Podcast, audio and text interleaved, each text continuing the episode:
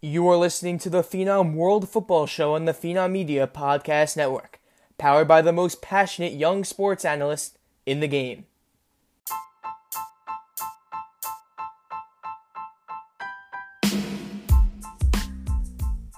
If you're looking for creative, informative, and high quality sports content, you've come to the right place.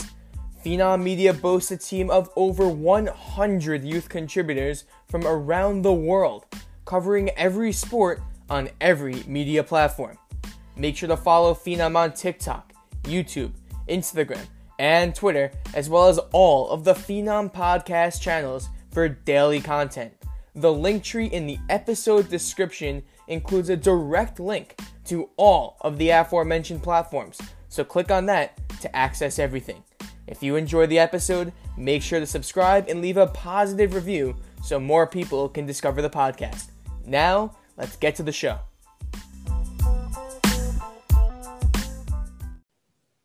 Hello, everyone. Welcome back to the World Football Podcast on Phenom Media. I'm Kurt. I'm joined by Ethan. And, you know, we were talking about this pre pod. We were like, you know, this sole week of world football or soccer, whatever you guys want to call it, wasn't ultimately the most, I guess, exciting. But what we got planned out for the future, you know, with Boxing Day coming up, with the league starting to be a lot more interesting, it's going to be a lot more in, like intriguing as we go on with the season. Um, and I think that we talked about this, but this episode's going to kind of be more of a idea or discussion based as opposed to mainly talking about these games or matches that we talked about. So, as I just said that, we'll get into our first topic, which is Tottenham. And while I guess we could say that, you know, we're focusing on a game because they did lose to Leicester 2 nothing and they did, you know, they haven't really been playing incredible that lately you know, we go back to however however many days ago, and they were in first place in the league. I mean, they were cruising.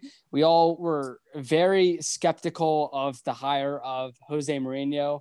We were all like, you know, it didn't really make sense. Um, Pochettino leaving, I think a lot of people disagree with that. And at first, it seemed like the really good move, and it still does seem like a pretty good move. But you know, over the last couple games, we've seen this and it hasn't really been something where like we haven't seen it from Mourinho in the past. I mean, he starts off really strong with his club, and then ultimately he doesn't play well on the back end of his managerial season with them, and then ultimately leads to his downfall with the club.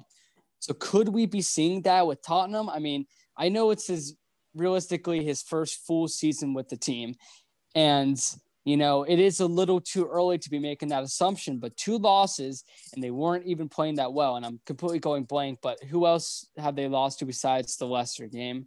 It was uh, um, Liverpool, Liverpool, on the 2 1. Yeah, yeah. And, and ultimately, they didn't even play that bad, but everyone going into that game knew what they were planning on doing.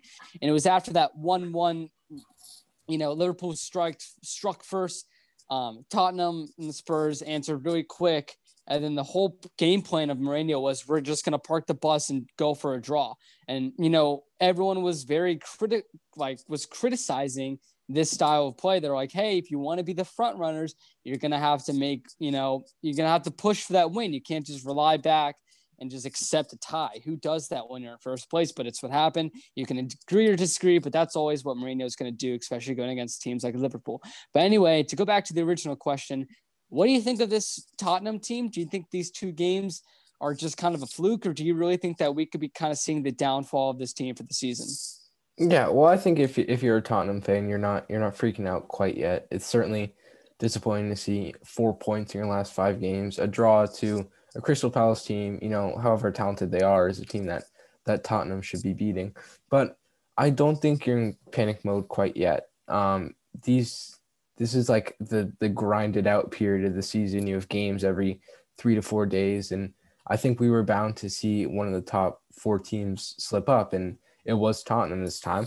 Um, but you know, plenty of games still left in the season. They seemingly just like all of a sudden just disappeared from the top four over the span of like two seconds. Like all of a sudden you check the table, it's like wow, they're down six. Um, but the more you look into it, the less dire it becomes. Um, I let me pull up the exact numbers here, but I mean, they're only two points back of Leicester in second place. So it's really not the end of the world.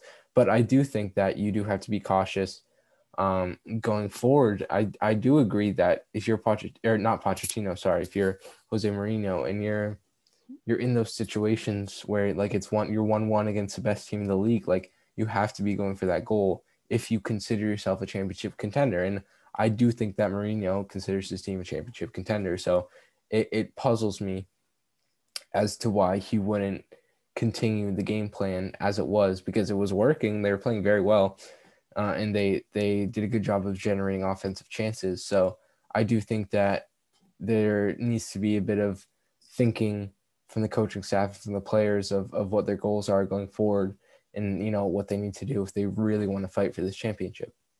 I agree, and I guess I just want to point out there he doesn't mean the EFL championship. He means the uh, that is Premier correct. League championship.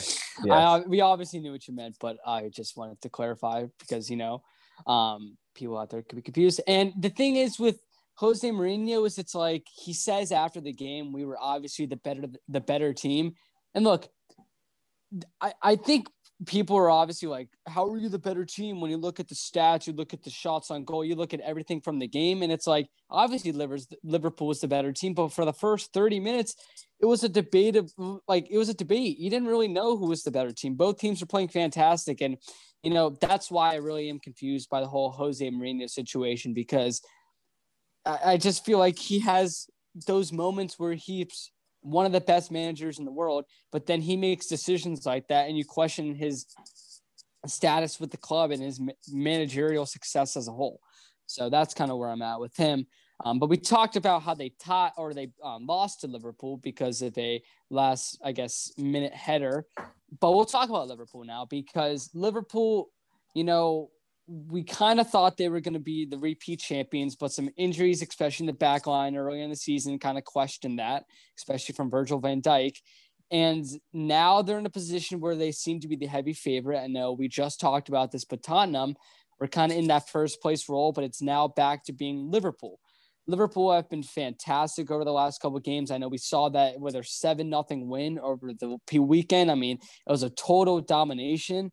And they, we saw that from them beating Tottenham, what we just talked about. I know we just talked about how, you know, Tottenham, if they wanted to be the best of the best, they should have gone for that goal. And it was obvious that, you know, Liverpool wanted to score that last goal and they ultimately did. And it seemed like in that game, they were the better team and they deserved to win that game. So to you, is the easy favorite going to be Liverpool and are they going to be back to back champions? I mean, yeah, at this point in the season, they're they're certainly heating up. I think at the beginning of the season, for every team, it was just a really weird way to start the season. You know, you start the season late, no fans in the stands, especially for a team like Liverpool, which I think, as Jurgen Klopp has, has said many times before, like they play off that energy a lot more than than other teams in, in the Premier League, I'd say. Um, but they've really just seemed to hit their stride, as you said, complete domination over the weekend um, seven nothing. I mean, just stuff you're you're you expect of a team with the quality of Liverpool. I think Mo Salah has has proven why he's you know one of the one of the best, if not the best. We don't need to get into that conversation right now, but certainly a, just an elite elite player. Maybe we'll have that conversation in the future. May, we certainly, and I think his name will continue to be brought up, especially if he keeps scoring at this clip and and creating chances at this clip. But yeah, uh, as of now, um, there's a five. They're four points ahead of Leicester. Um, scoring goals, you know, they're the highest scoring team in the league, uh, boasting one of the best defensive records. Um, yeah, I just they've got to lose somewhere, and I just don't know where that comes from. I think United have played well at times this season. Other times, you know, they look like they're just not committed. I think Leicester certainly played well, but um, I just don't know if there's a team that's going to be able to to mount a charge. I know this is this winter period is generally where the league is won and lost, and I think Liverpool have started off this this you know period of game after game after game, um, seemingly in these next month month and a half um, on the strong foot, and certainly looks like they'll try to continue to to carry that momentum a momentum um, all the way into the summer, and uh, hopefully they'll be lifting the trophy. Exactly. And Jurgen Klopp, what he does year in and year out with his Liverpool squad has just been fantastic. And I think they're the favorites. I mean, you can, I know we like, we just said who's going to beat them. And I think the one answer that people would have said two weeks ago is Tottenham. But now that that's already transpired, they they can beat Tottenham and they can beat really realistically any team. I mean, you're going to have a game where like they're going to slip up, but for the most part, they're going to be winning those games where they should win. So to me, they're the they're going to win the league again. I mean, they're the best team, and who knows when they get a fully healthy backline, how dominant they could have been and will be. So Yeah. it's interesting. But you know, we talked about Leicester and how they're only four points aho- um, behind Liverpool. Maybe they can make a run, and where that starts is on Boxing Day against Manchester United, and what is probably one of the biggest games of their season so far. So it's at seven thirty. We just talked about Manchester United. Leicester, I know we talked about this pre-pod, and I'll say it for the listeners at home. It's basically a must-win for both both of these teams because Manchester United, they're in that little bit of a situation where, yeah, they can be good, yeah, they can be bad. Let's see how they are against a very dominant team in Leicester. And if you're Leicester, you're in second place. If you really want to make a stamp on this league and you want to prove to people you belong in the top six year in and year out, you have to win games like this, and it's gonna be an amazing game. I'm very excited. So, who do you have winning? What are some predictions you have for this game? Um, I for one think that this is going to be the best game of the weekend, not just because of how important it is, but like the quality that these two teams bring. Um, I think Leicester has been f- nothing short of fantastic this year. I really do think that they're a club that doesn't have the funding of the Manchester Uniteds and the Liverpools, but they really have shown, especially over, you know, that that 15-16 campaign was was magical. And ever since then, they've proven that maybe they do belong. Maybe that wasn't just a fluke. Um, super strong start to their their 2020 campaign. Um, lose, losing to Everton uh, a week ago was was a pretty big blow for them, I think, but they rebounded super well with a, a pretty dominant uh, 2-0 victory against Tottenham. So um, I think they'll they'll certainly have a lot in the tank for United this weekend, and for United coming off a, a 6-2 win um, against Leeds.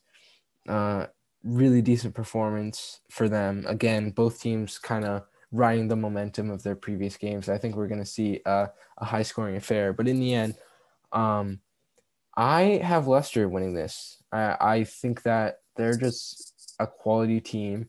I don't think United's really shown enough to convince me quite yet that they're, you know, going to be the favorites in, in games like these. Um, but we'll see. We'll we'll see. Certainly, a game that could go either way. Um, United are like United are such a wild card, and I feel like it's not even just this year; it's just years in the past. Like Mhm. obviously, if you want to go back ten years ago, United were on top of everything; they were fantastic. But like as of recently, they'll be playing like the most amazing football, and then like they'll play terrible. yeah. So I have no idea what we're gonna get on Boxing Day. I'm gonna go with Leicester too. Um, I could see a draw happening, but who likes a Mhm. draw? Who Yeah, predicts no a draw? No one does. Yeah.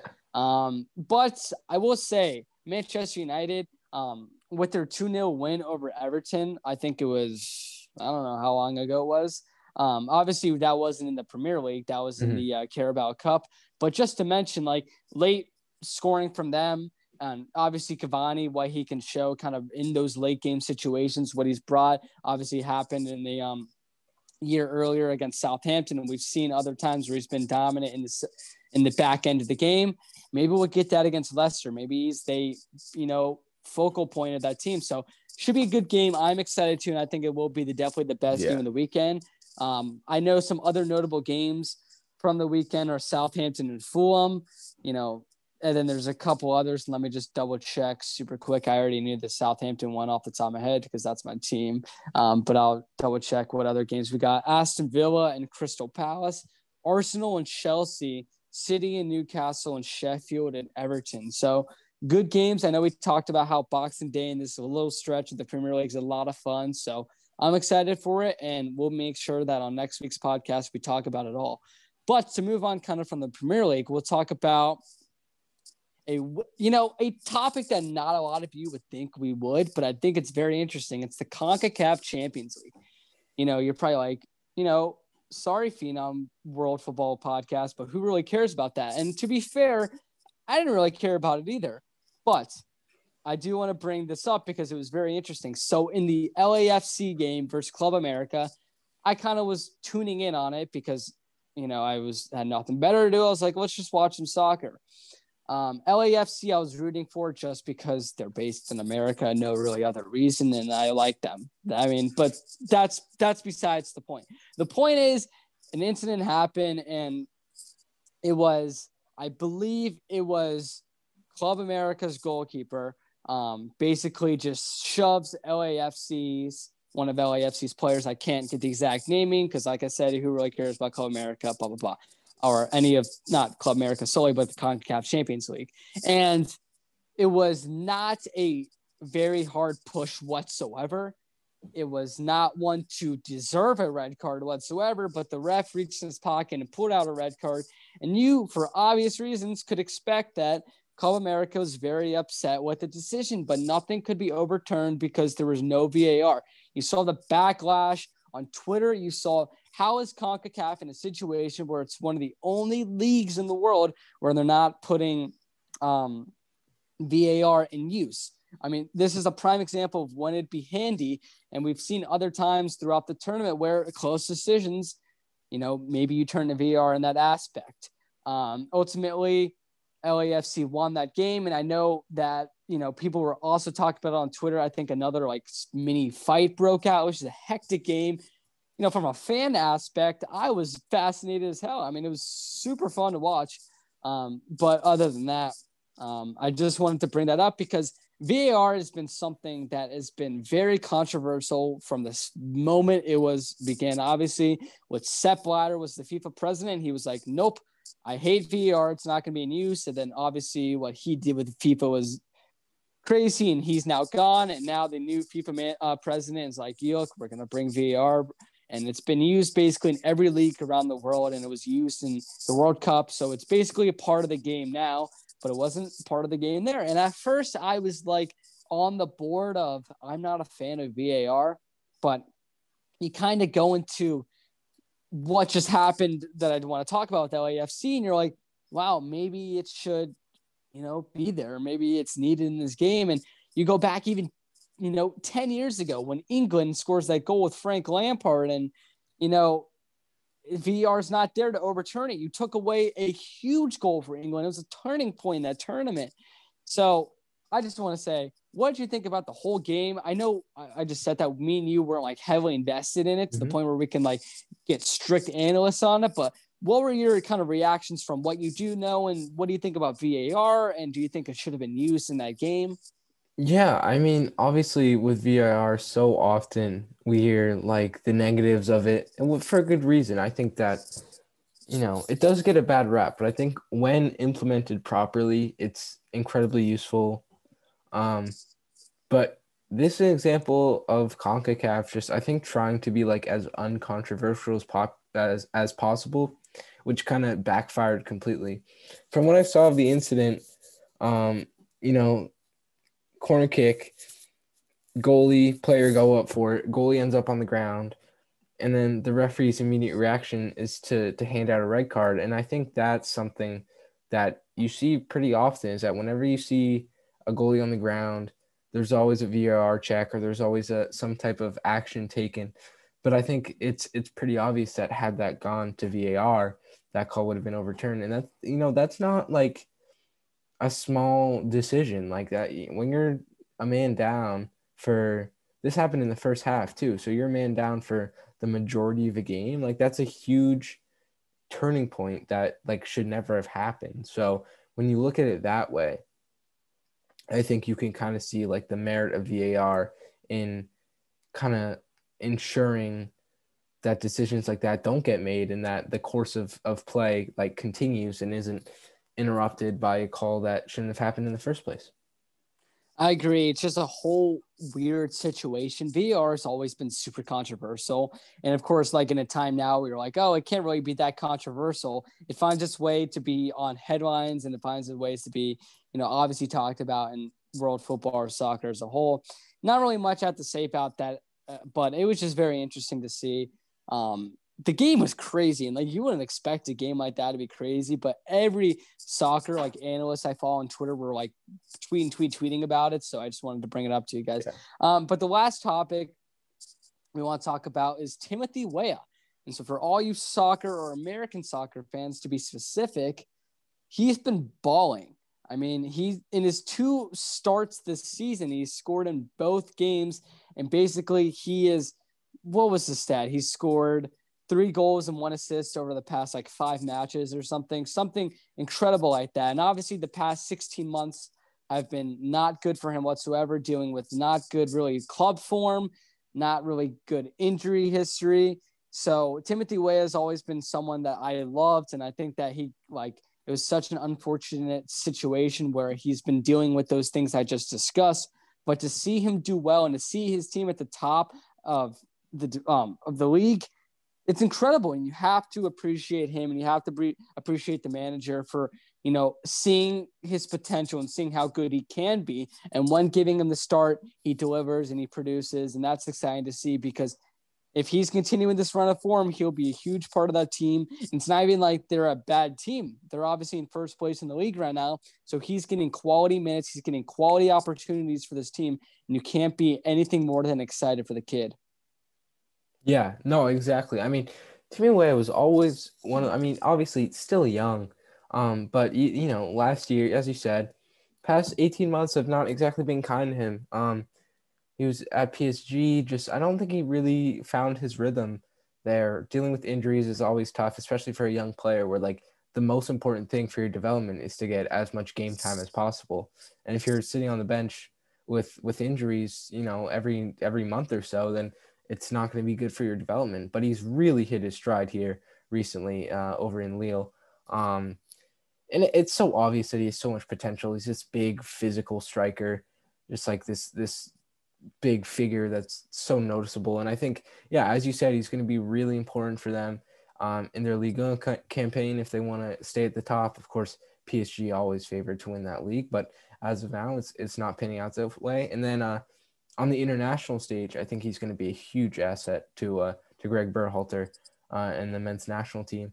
Um, yet another example of, of American talent playing in Europe and really just balling. Like honestly, just scoring goals left or right, averaging a goal every 60 minutes uh, in Liga. So uh, sky's the limit for him if he stays healthy.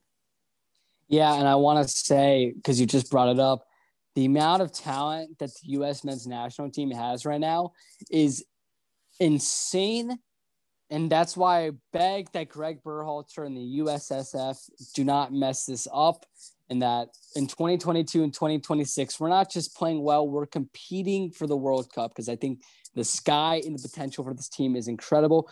But like you said, Timothy Weah, he's been a baller. And I hope that he's not known because of George Weah's, you know, because of George Weah, but he's known because of Timothy Weah and because of what he has done on this world football stage. But that's going to be it. Uh, is there anything else you want to add on with this whole podcast? Uh, I don't think so. I happy holidays. Enjoy however you're celebrating. If that's sitting in front of the TV and watching Premier League games for five hours, that's you know, that's that's kind of where it's at.